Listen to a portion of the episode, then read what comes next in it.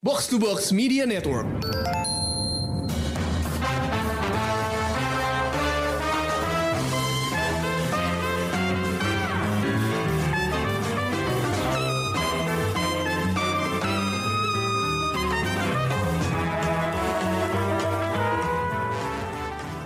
Pendengar Showbox, di episode Show Japan kali ini gue memilih sebuah judul yang tadinya gue pikir gue nggak akan sentuh sama sekali.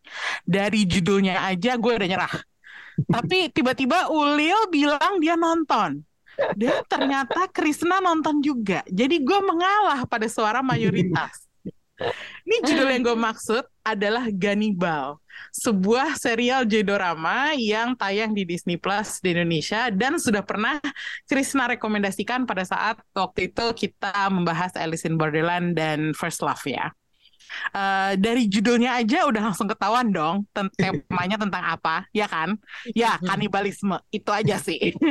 gue judulnya ya Ganibal. kanibal gitu. Kalau lo searching di uh, Google, gue sering banget di redirect ke uh, acara lain yang berhubungan dengan kanibalisme, yaitu Hannibal. Uh, Mungkin Apa lu karena suka kan ya? Iya, gue nonton sih, gue nonton sih Hannibal. Tapi uh, serial itu dan serial ini adalah dua serial yang berbeda ya. Bener Ini lagi. gua- Gue sempat baca nih bahwa tipe kanibalisme yang dipraktekkan di serial Gannibal ini itu namanya endokanibalism. Apa sih artinya? Eh, endokanibalism adalah kanibalisme yang dilakukan terhadap anggota komunitas sendiri. Jadi intinya orang dalam makan orang dalam, Orang dalam. mm-mm. Bukan orang luar. Kalau yang dimangsa adalah orang luar, itu namanya exokanibalism. Tapi apa pun jenisnya, temanya tetap saja tentang kanibalisme. Kanibalisme. Dan gue tahu secara kultural ada beberapa budaya di dunia ini yang melakukan kanibalisme. Tapi kalau di cerita serial ini, gue nggak paham backgroundnya apa. Karena jujur aja, gue cuma nonton satu episode. Dan episode pertama yang gue tonton itu udah bikin gue stres dan gak bisa lanjut. Jadi kalau dipikir-pikir ya kenapa juga gue pengen nonton serial ini? Nggak sama sekali gue pengen gitu. Mm-mm. Tapi sepertinya Krisna dan Ulil punya pertimbangan lain kan? Mm-mm. Nah, kenapa? Kenapa kalian pengen nonton acara kanibal ini gitu? Silakan Krisna duluan yang merekomendasikan. Ya waktu itu gue udah pernah sempat lihat ininya lah trailernya gitu. Terus oh yang main Yuya Yagira nih gitu kan salah satu aktor favorit gue juga gitu. Jadi kayak Hmm. wah, menarik nih. Terus gue cari tahu gue cari tahu ternyata ini diadaptasi dari manga horor kan karya. Masaaki Nin- Ninomiya. Terus gue search lah kayak apa sih manga mangganya gitu. Terus gue baru lihat covernya aja, wah artworknya keren. Maksudnya horor horor banget gitu. Artworknya tuh serem gitu. Hmm. Terus lihat trailernya, wah kayaknya digarapnya serius nih gitu. Produksinya oke nih gitu. Jadi Hmm. ya udah dari situlah gue ke tertarik untuk nonton ini gitu. Hmm. Kalau Ulil seperti eh, yang pernah Ulil bilang ke gue, sepertinya ada faktor Yuya Yagiranya juga ya yang menarik perhatian dia. Bener-bener. Jadi awalnya gara-gara eh, terpengaruh Krisna kan. Terus kayak gue cari tahu, eh artworknya bener serem gitu. Terus kayak eh, lagi pengen nonton yang bunuh-bunuhan gitu loh. Astaga. Gue takut gue psikopat deh, coy, coy, coy, coy. Terus kayak, oh ya udah deh, eh, coba nonton. Terus episode pertamanya emang bikin creepy sih, udah kayak deg-degan sih gitu. Ya udah akhirnya lanjut, lanjut, lanjut. Cuman gue tidak menyangka aja kalau kanibalnya itu stay itu gitu. Oh, oke oke. Tapi lo sempat ngomong bahwa Yuya Yagiranya cakep banget kan, Lil? Bener, bener. Itu Itu- setelah dia mau diapain juga cakep. Iya, dan itu aku tahu dia setelah aku nonton Emmy. Jadi kayak bener-bener, Oh. oh my God, oke gue makin bertahan deh nonton ini gitu. Yoyo Yagira tuh ini loh apa eh, masih tercatat sebagai pemenang aktor terbaik di festival film kan paling muda. Oh gitu. Oh. Umur dia berapa, pernah- Chris? pas umur 12 tahun kan dia main di filmnya Hirokazu Koreda tuh Nobody Knows Hmm. Mm-mm. Nah itu dia menang aktor terbaik di festival film kan nggak tahu lupa gue tahun berapa. Oh. Oh ya, sudah di- tidak diragukan lagi lah ya. Tapi sebelum kita masuk ke bahasan tentang penampilannya Yuya Yagira, gue pengen ngomongin soal opening sequence-nya.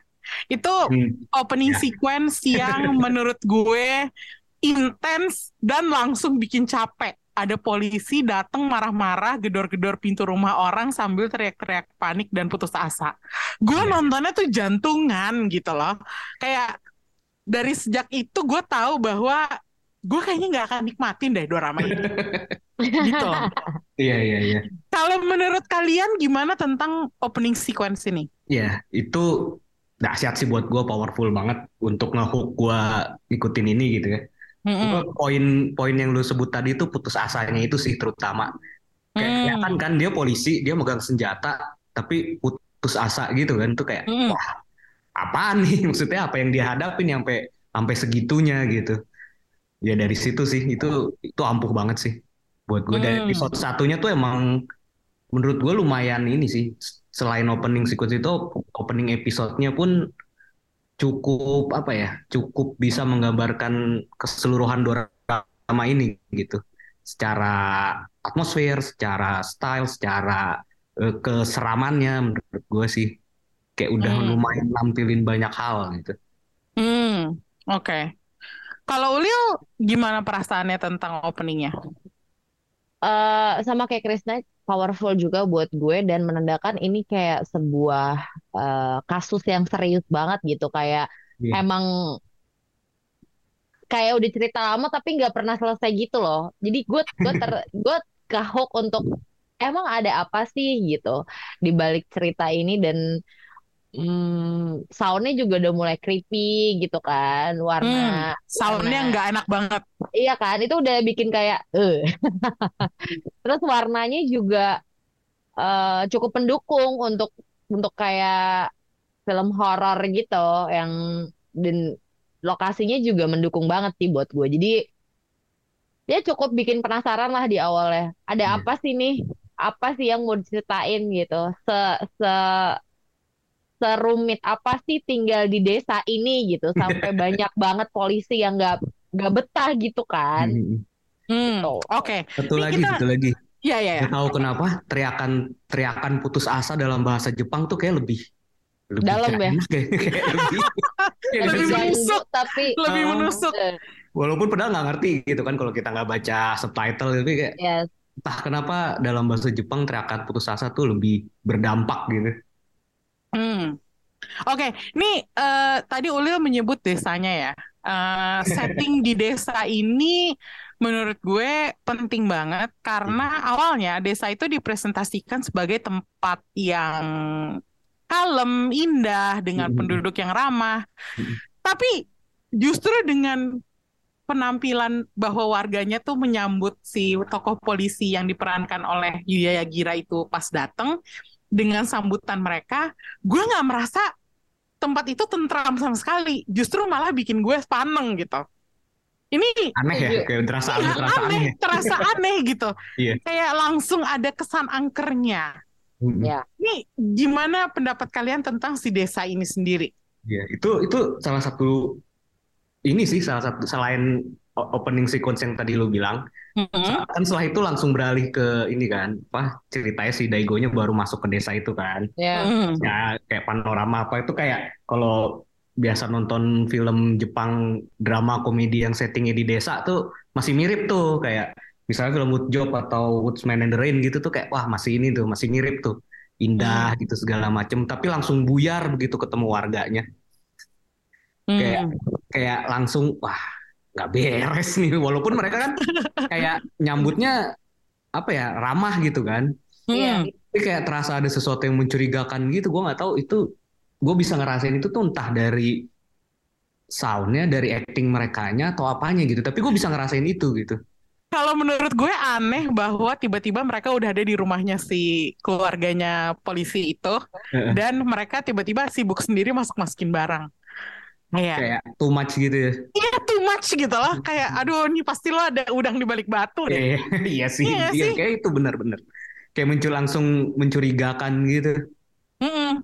Dan jadinya bikin gue langsung menuju pada zona di mana ini ada sesuatu yang salah, ada sesuatu yang nggak benar.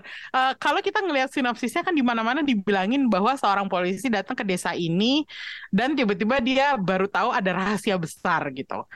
Maksud gue dengan sinopsis seperti itu bahkan dari 10 menit pertama eh, serialnya aja gue udah merasa wah ini rahasianya pasti rahasia eksplosif banget gitu.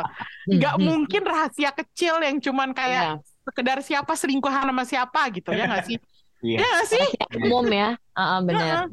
Bener. gitu. Jadi apa? Gue rasa ini sengaja banget eh, settingnya dibikin terpencil ya nggak sih? Bahwa Iya. settingnya harus di tempat yang nggak nggak banyak nggak banyak orang juga. Aksesnya jauh lah dari kota. gitu.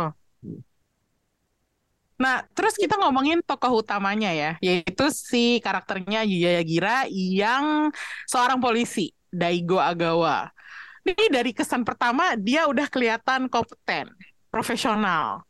Tapi berhubung gue berhenti nonton di saat dia diserang beruang, Terang beruang ya di episode 1 ya. iya gila banget itu adegan, stres banget. Gue pengen tahu apakah si Daigo tetap seperti itu sampai akhir atau ada karakter development yang lain yang yang menarik perhatian kalian dari sosok si polisi ini. Gimana Lil yang tergila-gila dengan Daigo?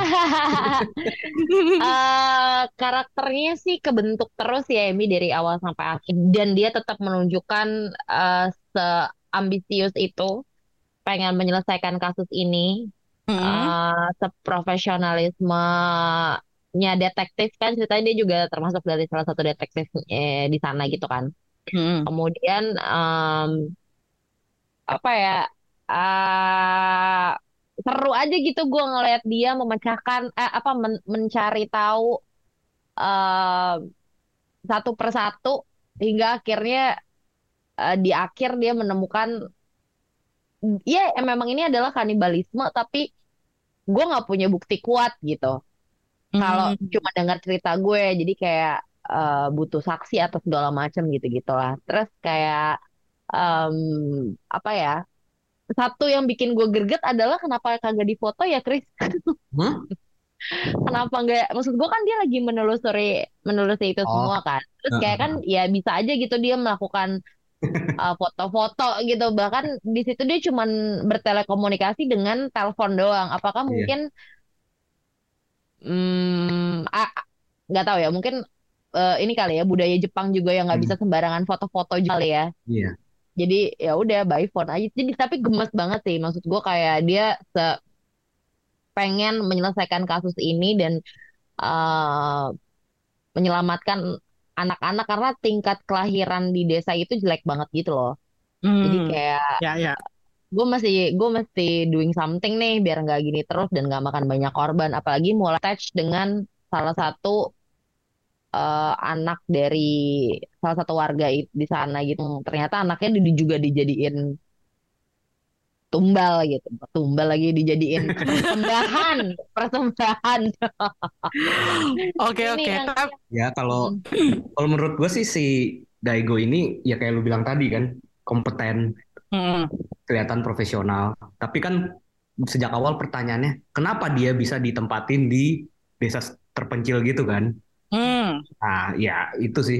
Menariknya pas akhirnya kita tahu alasannya sih kan ternyata dia punya masalah Background. emosi ya. Dan dia pernah pernah apa ya sampai ngebunuh eh, ininya gitu apa eh, tersangka kasusnya dia ya? pelaku ah, pelaku kriminal gitulah.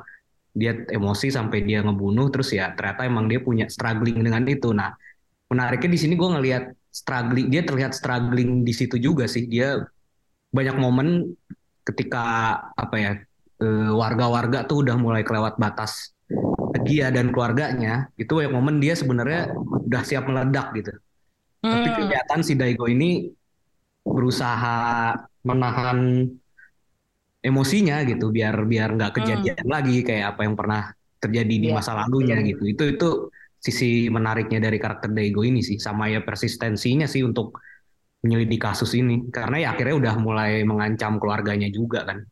Hmm. Oke, tapi berarti dia nggak jatuh, nggak tumbang dalam masalah dia atau apa ya?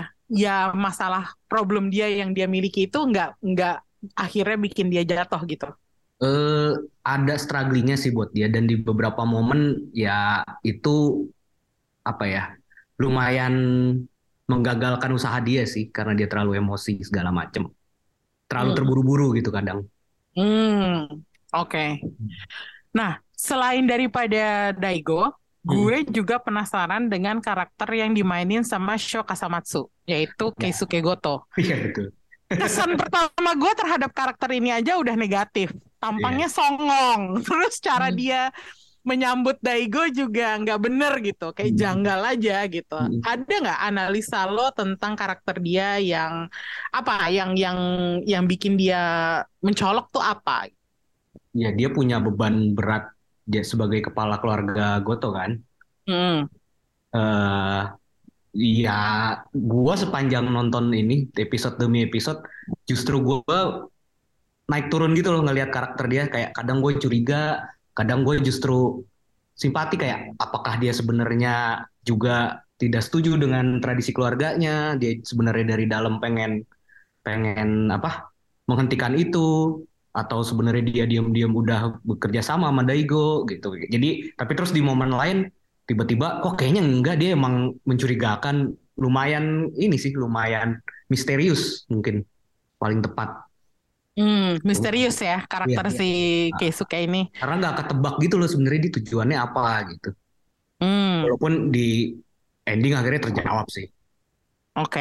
Mm. Kalau Ulil eh, tertarik nggak dengan karakternya si Keisuke ini? Hmm, lumayan sih, lumayan penasaran sih.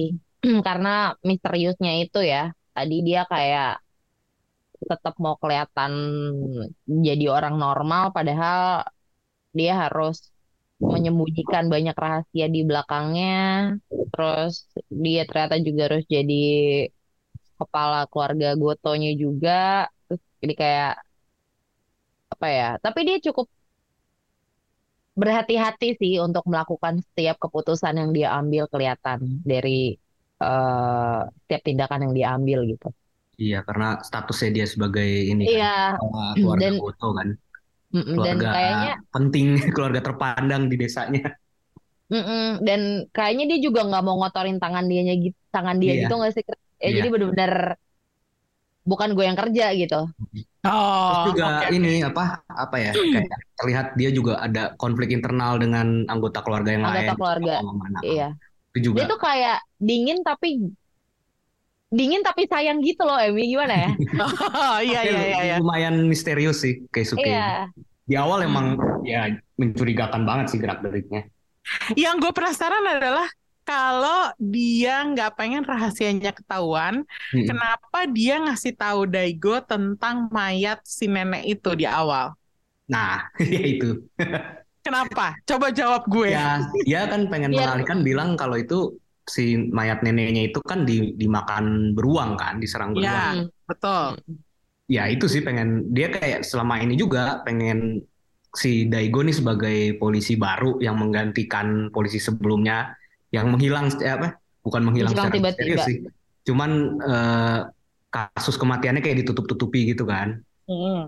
Ya, ya kayak dia pengen tahu sih polisi yang baru nih apakah seberbahaya yang sebelumnya atau enggak. Kayak dia pengen kayak lebih pengen mengenal Daigonya juga sih di situ kalau gue lihat. Jadi untuk ngetes si Daigo Ngetes, bahwa iya. dia memanggil si polisi ini dan Mm-mm. menunjukkan mayat yang jelek itu, Iya, mayat yang menjijikan mayat itu. neneknya. Iya. Ya maksudnya kayak apakah eh, Daigo ini bisa diajak bekerja sama dengan keluarga Goto atau aka- apakah dia seperti polisi sebelumnya yang berusaha membongkar rahasia keluarga Goto? Dia kayak lagi meraba-raba sih Daigo ini seperti apa. Hmm, I see, I see, I see. Tapi menurut kalian apakah perannya Keisuke ini sepenting perannya Daigo atau enggak? Penting sih menurut gue seimbang mereka Oh, dinamikanya. seimbang. Mhm. Oh, oke. Karena kalau ngelihat namanya ya Shoka Samatsu buat gue juga lumayan terkenal kan. Ya, Jadi makanya gue banyak di mana-mana kan walaupun ya gue merasa kayaknya kalau misalnya utama. Mm-mm. ya kalau misalnya ada dia dan Yuya Gira barengan ya harusnya mereka perannya sebanding gitu. Iya. Bani Iya. sih kayak sebagai protagonis dan antagonis ya bisa mengimbangi lah. Hmm, oke. Ada nggak karakter lain yang pengen kalian bahas? Contohnya kayak istrinya Daigo atau anaknya si Mashiro yang nggak ngomong. Eh sebenarnya selain itu sih Masiro mungkin menarik karena kayak soal Dia diem aja ya, ah, kayak trauma. traumanya dia yang ternyata ada hubungannya dengan kasus bapaknya di masa lalu gitu kan. Kayak Hmm. dia trauma mungkin dia nggak nggak mau ngomong lagi. Sama di belakang-belakang tuh muncul karakter-karakter misterius lain gitu loh kayak ada ada satu karakter tuh yang kayak mukanya tuh udah tinggal setengah gitu. Gue lupa Mm-mm. namanya siapa Ryuji apa ya kalau nggak salah. Jadi Iya. dia ya dia itu kayak pas masih kecil dia itu korban tadinya mau ini kayak jadi kayak yang Ulil bilang tadi persembahan untuk si creature bukan creature juga sih ya sama si keluarga Goto yang itulah Iya, sesepuhnya Goto. sesepuhnya ya terus kayak mak mukanya tuh udah sempat dimakan tapi terus dia diselamatin sama seorang perempuan anggota keluarga Goto juga Akhirnya kabur. nah ya. itu mereka berhasil kabur lah dari kejaran keluarga Goto nah sebenarnya dua itu cukup menarik sih tapi memang belum dieksplor terlalu banyak sih sayangnya di di di sini Hmm, oke. Mm-mm. Kalau Ulil ada nggak yang karakter lain yang menarik? Kalau gue penasaran sama Yosuke sih. Yosuke itu adanya si Keisuke ini. oh ya ya ya Hmm, Dia tuh ya, lebih ya. dia tuh lebih kalem, lebih kayak eh kalau bisa udahan nih Heeh. per festivalan tiap tahun mempersembahkan eh, orang tuh kayak udah aja gitu. Dan eh, di akhir-akhir tuh gue ngelihat si Yosuke ini kayak apa ya? Eh me- memanusiakan manusia aja gitu. Jadi dia memang kan mulai ini ya mulai kayak mixed mulai- feeling gitu sama keluarganya Iya. sendiri ya Mm-mm, mm-mm. Karena eh, si eh, persembahan si kanibal ini kan memang anak-anak ya Emi. Jadi ya bener-bener yang kayak gue tuh pas masuk ketiga tiga ya tiga episode terakhir atau empat episode terakhir tuh mulai kayak nah anak kecil gila kan gitu gue mulai kayak "Ih, ini, ini sakit nih emang nih gitu. Dan dan dan seremnya ini kan maksudnya sesembah apa persembahan ini kan pas mereka umur berapa ya itu? Ti- tiga kayaknya atau tiga empat ya empat tahun Antara- gitu ya. Ah, ah, tapi ah, mereka ah, tuh ah. diculik dari pas masih bayi kan pas masih bayi. Nah, terus untuk menunggu sampai umur segitu itu mereka kayak dikurung di dalam gua gitu. Di penjara di bawah Nah, gitu. mereka jadi kayak Sakit banget ya. iya jadi si anak-anak kecil ini tuh nggak nggak punya sifat manusia gitu Heeh. karena mereka Astaga. ya udah dikurung dikasih makan apa tapi di dalam penjara gitu jadi ya ya Uh-uh. mereka nggak punya humanity gitu nah salah satu yang yang berhasil kabur itu yang tadi gue bilang tuh si Ryuji Hmm, oke Cuman oke. ya sempat membantu Daigo tapi ya belum banyak di inilah belum banyak dieksplorasi lagi karakter dia Hmm. Betul. Di situ. Karena tiba-tiba udah selesai aja tuh. Kita belum, eh ya kenapa udah selesai nih weh gitu.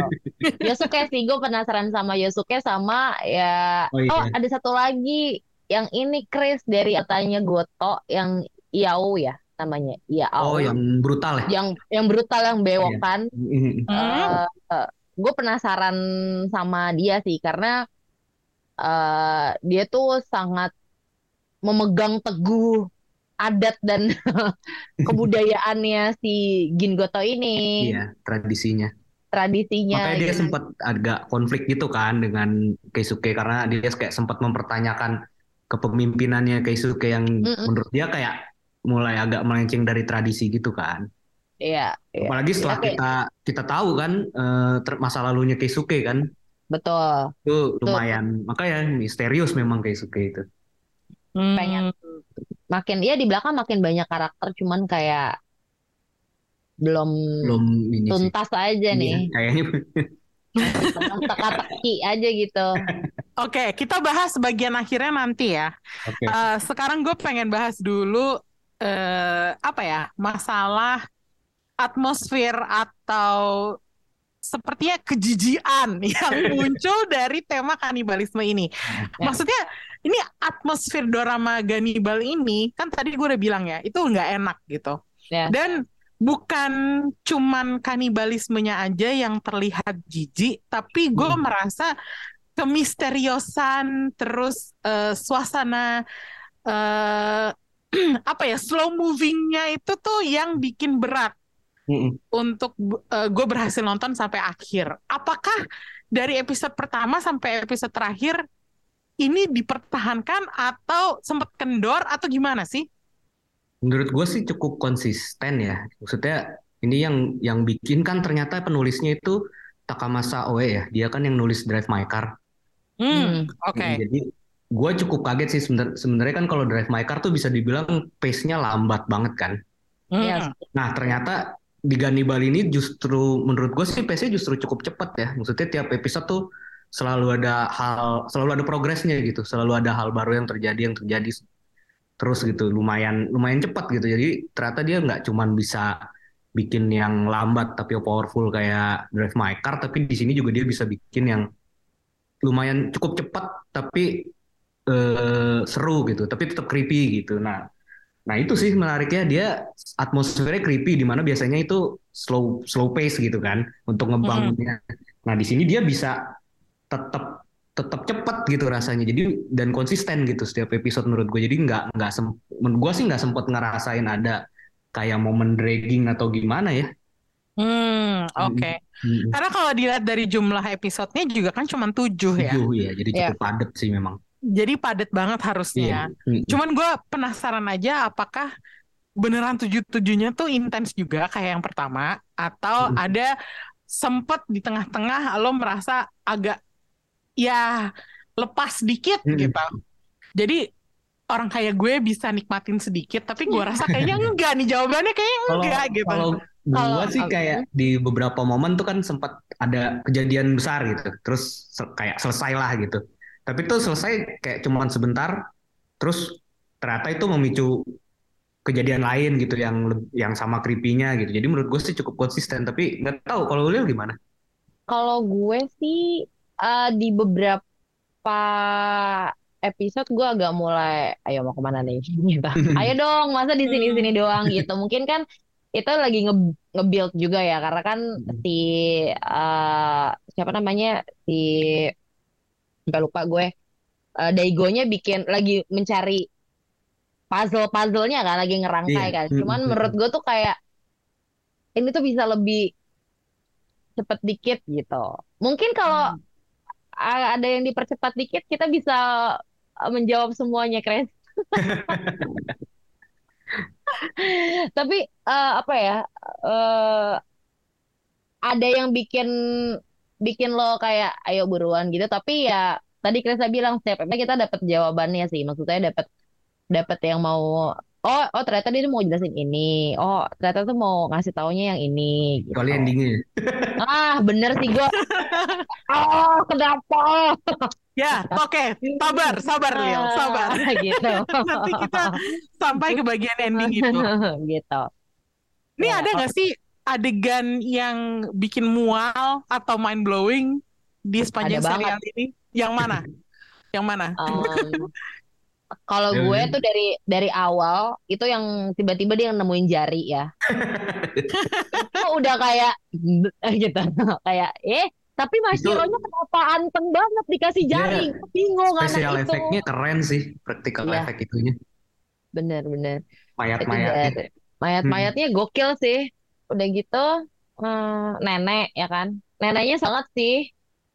Iya, Wah, gue kayak aduh. masih Aduh. hidupnya serem. Iya masih depannya serem. Apalagi pas sudah Udah ancur-ancuran. nggak ada.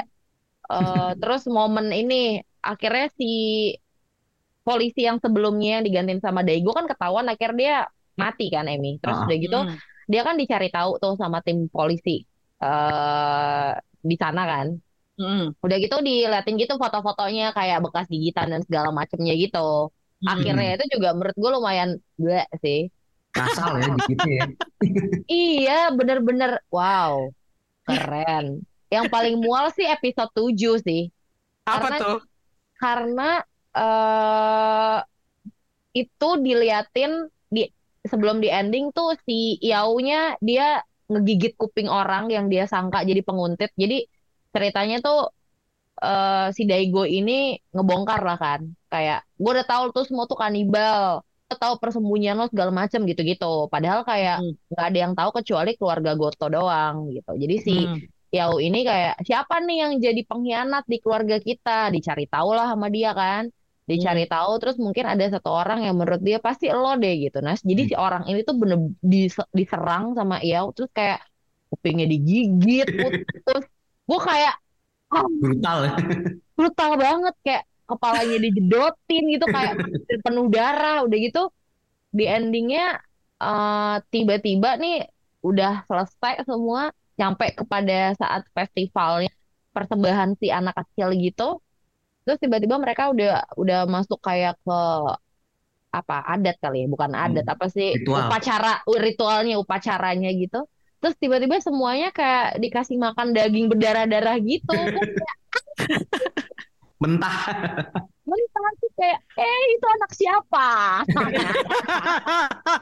oh, itu anak siapa Wah, tidak gue merasa, gue merasa tiba-tiba gue merasa bersyukur gue nggak nonton sampai episode 7 nih.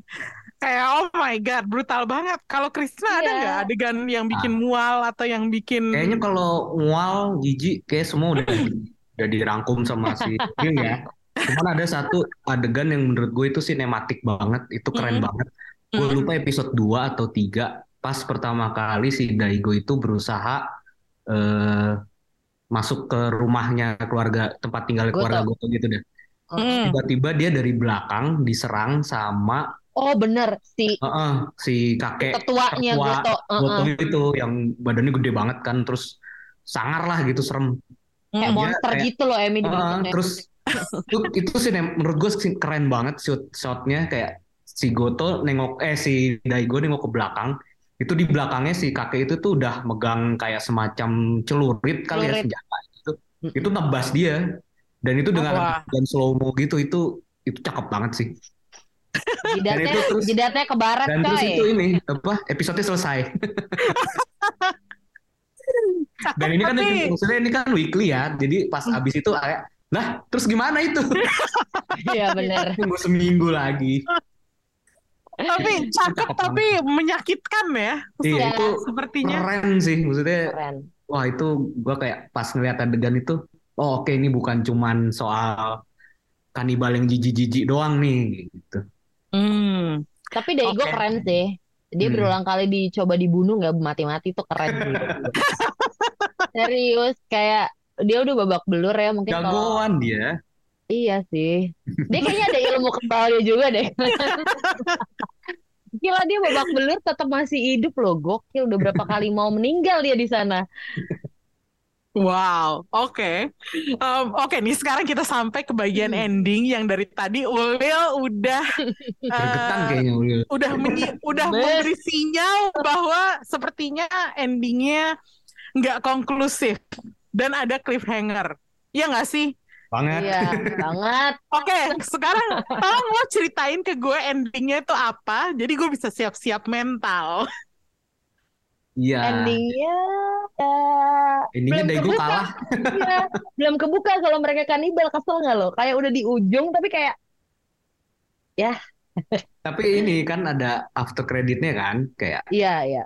di apa Post jadi si ya. si si si Daigo kan terus eh sebenarnya dia udah dapet support dari tim polisi gitu kan Mm-mm. terus gue lupa karena alasan apa jadi polisinya nggak bisa bergerak lebih jauh lah gitu Karena itu Kak si yang saksinya nggak mau nggak mau bersaksi, oh iya iya iya iya yang mukanya Hmm. cowok itu Ah, ah, ah.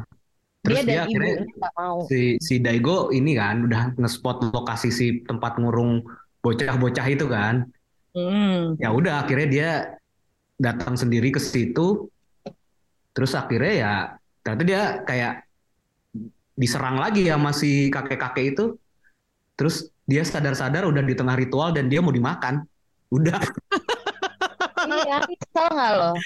Cliffhanger si banget. si Cliffhanger? Yang tadinya gue sempet naik turun dia sebenarnya tujuannya apa gitu terus tahu dia ngomong ke Daigo dengan mulut udah penuh darah gitu kayak Bawa kayak dia bilang daging. iya terus dia kayak ngomong abis ini lo yang gua ma- lu gua makan gitu kan nih kurang lebih Iya, sebel nggak lo? Terus selesai terus belum ini juga kan keluarganya kan udah sempet diamanin kan si anak sama istrinya Mm-mm. udah sempet diamanin sama polisi lah gitu Polisi terus tiba-tiba ada polisi lain yang yang nyamar, nggak tahu nyamar jadi penyelundup. Heeh. Heeh, terus berhasil nemuin lokasinya, terus ngebunuh. Nggak tahu sih. Nggak dia tahu siapa. Ada, Heeh, ada bunyi pistol, terus ada darah, tapi nggak tahu siapa yang ditembak. Jadi bener-bener kegantung banget lo kesel gak sih? Hmm. Kesel. Menurut lo ini cliffhanger atau unhappy ending?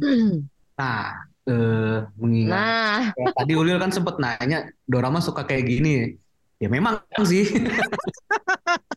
suka Welcome to ending. Terus saya gua gua nggak tahu kalau kalau di cerita aslinya di manganya karena gua belum pernah baca juga. Nah, selesainya tuh di mana gue nggak tahu gitu ya. Apakah memang sama kayak gini atau atau masih ongoing bahkan gue nggak tahu. Tapi ya gue nggak pernah denger, belum pernah denger ada kelanjutan kayak season 2 atau gimana sih. Jadi ya gue ya nggak lagi nggak mau, bener. iya gue nggak mau berharap terlalu ya. berharap juga sih. Ya Tapi Ya aku udah kalau emang selesai di sini ya ya udahlah. tapi, Tapi- kayaknya ada yang kedua deh, Riz. Tapi ya mungkin sih kayaknya ya karena masih banyak banget yang cliffhanger itu kan. Iya. Tapi potensi buat season 2 seandainya dilanjutkan, apakah masih ada ceritanya? Masih. Masih Banyak. banget ya, masih, banget ya. banyak. Kayaknya Hmm. dikasih 7 episode lagi selesai sih. Hmm, Karena si Keisuke ternyata punya anak, coy. Iya. Iya Jadi benar. Kayak makin complicated nggak tuh? kayak yang tadi gue bilang ada cewek nyelamatin perempuan nyelamatin anak kecil Hmm? itu ibunya Itu ibunya, Keisuke. Keisuke. Terus kan tinggal menunggu mereka mau bersaksi apa enggak. Cuman kan Hmm. di di Menghilang. ya di yang di sekarang dia nggak mau ngasih apa-apa dia menghilang gitu kan. Terus kayak itu bocah-bocah ke mana? yang tadi yang tadi di, di ditahan kayak ada tiga, kayaknya ada tiga bocah gitu Jadi- yang ditahan. semoga aja ini laris ya biar Iya. kalau Iya, emang makanya. mau dibikin lagi dibikin lah gitu Atau Hmm. tiba-tiba kayak sukanya ju- justru jadi ini jadi apa namanya jadi luluh gara-gara dia ngomong sama Daigo. biksu. Iya ya dilepasin. makanya kan masih itu kan makanya gue bilang Keisuke sangat misterius karena Ya, seri- terus tambah lagi dia punya anak gitu kan pas dia dikasih Iya. Kalau Anaknya kalau- dari anak polisi yang hilang lagi nggak? iya kalau si ternyata dia punya Complicated. hubungan yang dekat gitu kan Heeh. pas Hmm. dikasih tahu kalau si cewek ini hamil kan dia nggak masih speechless gitu kan dia belum jadi kita belum tahu reak, eh, apa perasaan dia sebenarnya tentang Perasaannya apa? itu apa gitu kan pas telepon dia langsung dia tutup aja gitu kan Iya. dikasih tahu makanya masih misterius Kayaknya harus deh. Kayaknya harus deh diselesaikan Ya, ini. sepertinya- Tidak bisa, tidak bisa. Sepertinya kalau mendengar deskripsi Ulil sama Krisna ini masih banyak istilahnya benang lepas yang masih berkewer-kewer di mana-mana gitu. Jadi Mm-mm. belum belum diikat rapi, belum belum konklusif ceritanya. Iya. Jadi bu kalau menurut gue ini lebih seperti cliffhanger daripada unhappy ending. iya Atau Semoga ya, semoga. Semoga. tapi mengingat ini dorama kan possible juga hal seperti itu kan Ya betul. Lagi. Memang dorama itu nggak pernah menjanjikan happy ending sih. iya Jadi kayaknya kalaupun masih dilanjutkan ya masih bisa, tapi kalau nggak dilanjutin ya terima-terima aja gitu ya Nah, nggak aja sih? kayak lu bilang tadi unhappy ending Iya unhappy ending jadinya.